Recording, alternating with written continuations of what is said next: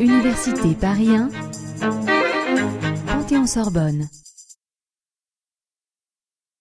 Le service public devient, dans la théorie de l'école de Bordeaux, un enjeu d'action, mais aussi une garantie de protection. L'école de Bordeaux est un terme qui regroupe les successeurs de Duguit, Bonnard, Gèze, Roland, Réglade, Delobadère. Cette école s'attache à donner de la notion de service public la valeur scientifique d'un critère de technique juridique. Ce faisant, il transforme complètement cette notion. Alors que Duguit en avait une conception objective et ne lui affectait aucun régime juridique unitaire, elle devient pleinement subjective et elle se caractérise par des principes de fonctionnement communs relevant du droit administratif et garantis par des procédés de puissance publique. Au lendemain de la Seconde Guerre mondiale, Louis Roland réalise la synthèse des vues de l'école de Bordeaux en exposant trois conditions. La première, c'est que le service public suppose la direction ou la haute direction des gouvernants. C'est l'aspect organique, mais il est nuancé par la distinction entre la maîtrise du service, choix de sa création, choix du mode de gestion, contrôle de la gestion, et la gestion du service proprement dite par les personnes publiques. Deuxième condition, le service public suppose la satisfaction à donner à un besoin d'intérêt général. C'est l'aspect fonctionnel.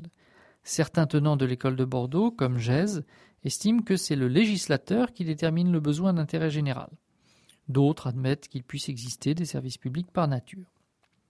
Troisième condition, le service public, toujours pour Louis Roland, suppose la carence ou l'insuffisance de l'initiative privée.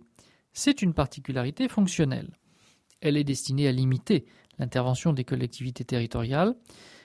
Elle ne s'applique pas à l'État, parce que le Parlement, qui représente la nation souveraine, ne saurait mal faire. Le point culminant de l'évolution est ainsi atteint par Gaston Gès, qui confère à la notion de service public un caractère pleinement subjectif.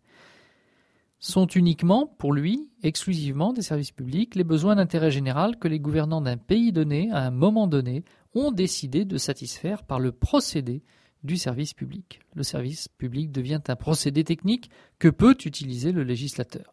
Cette position prive la notion de service public de son unité essentielle, qui était la limitation de l'État dans euh, la théorie de Léon Duguy. L'école de Bordeaux introduit ainsi dans une théorie unitaire des germes de division que développera la jurisprudence. Trois conséquences posent problème. D'abord, la notion subjective de service public permet de voir des services publics là où l'État et les personnes publiques ne les assument pas effectivement.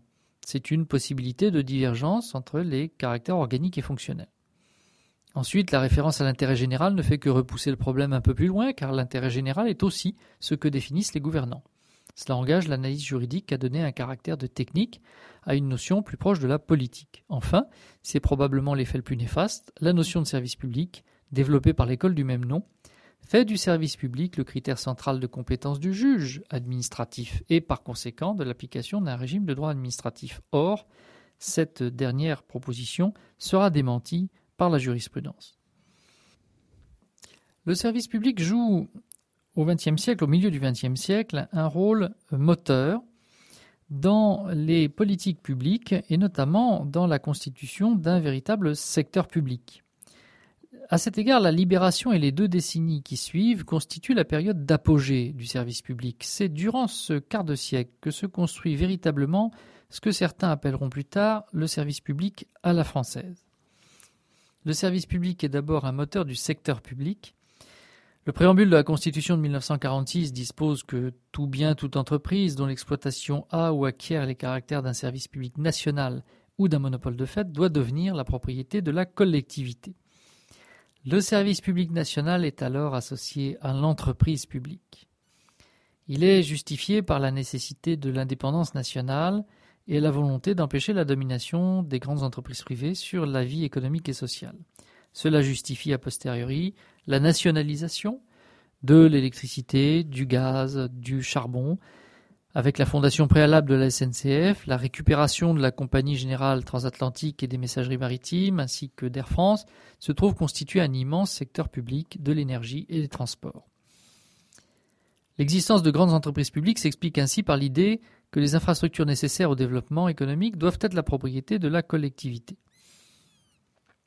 Ces grandes entreprises de services publics sont soustraites à la concurrence. Elles disposent d'un véritable monopole de droit, d'une protection légale.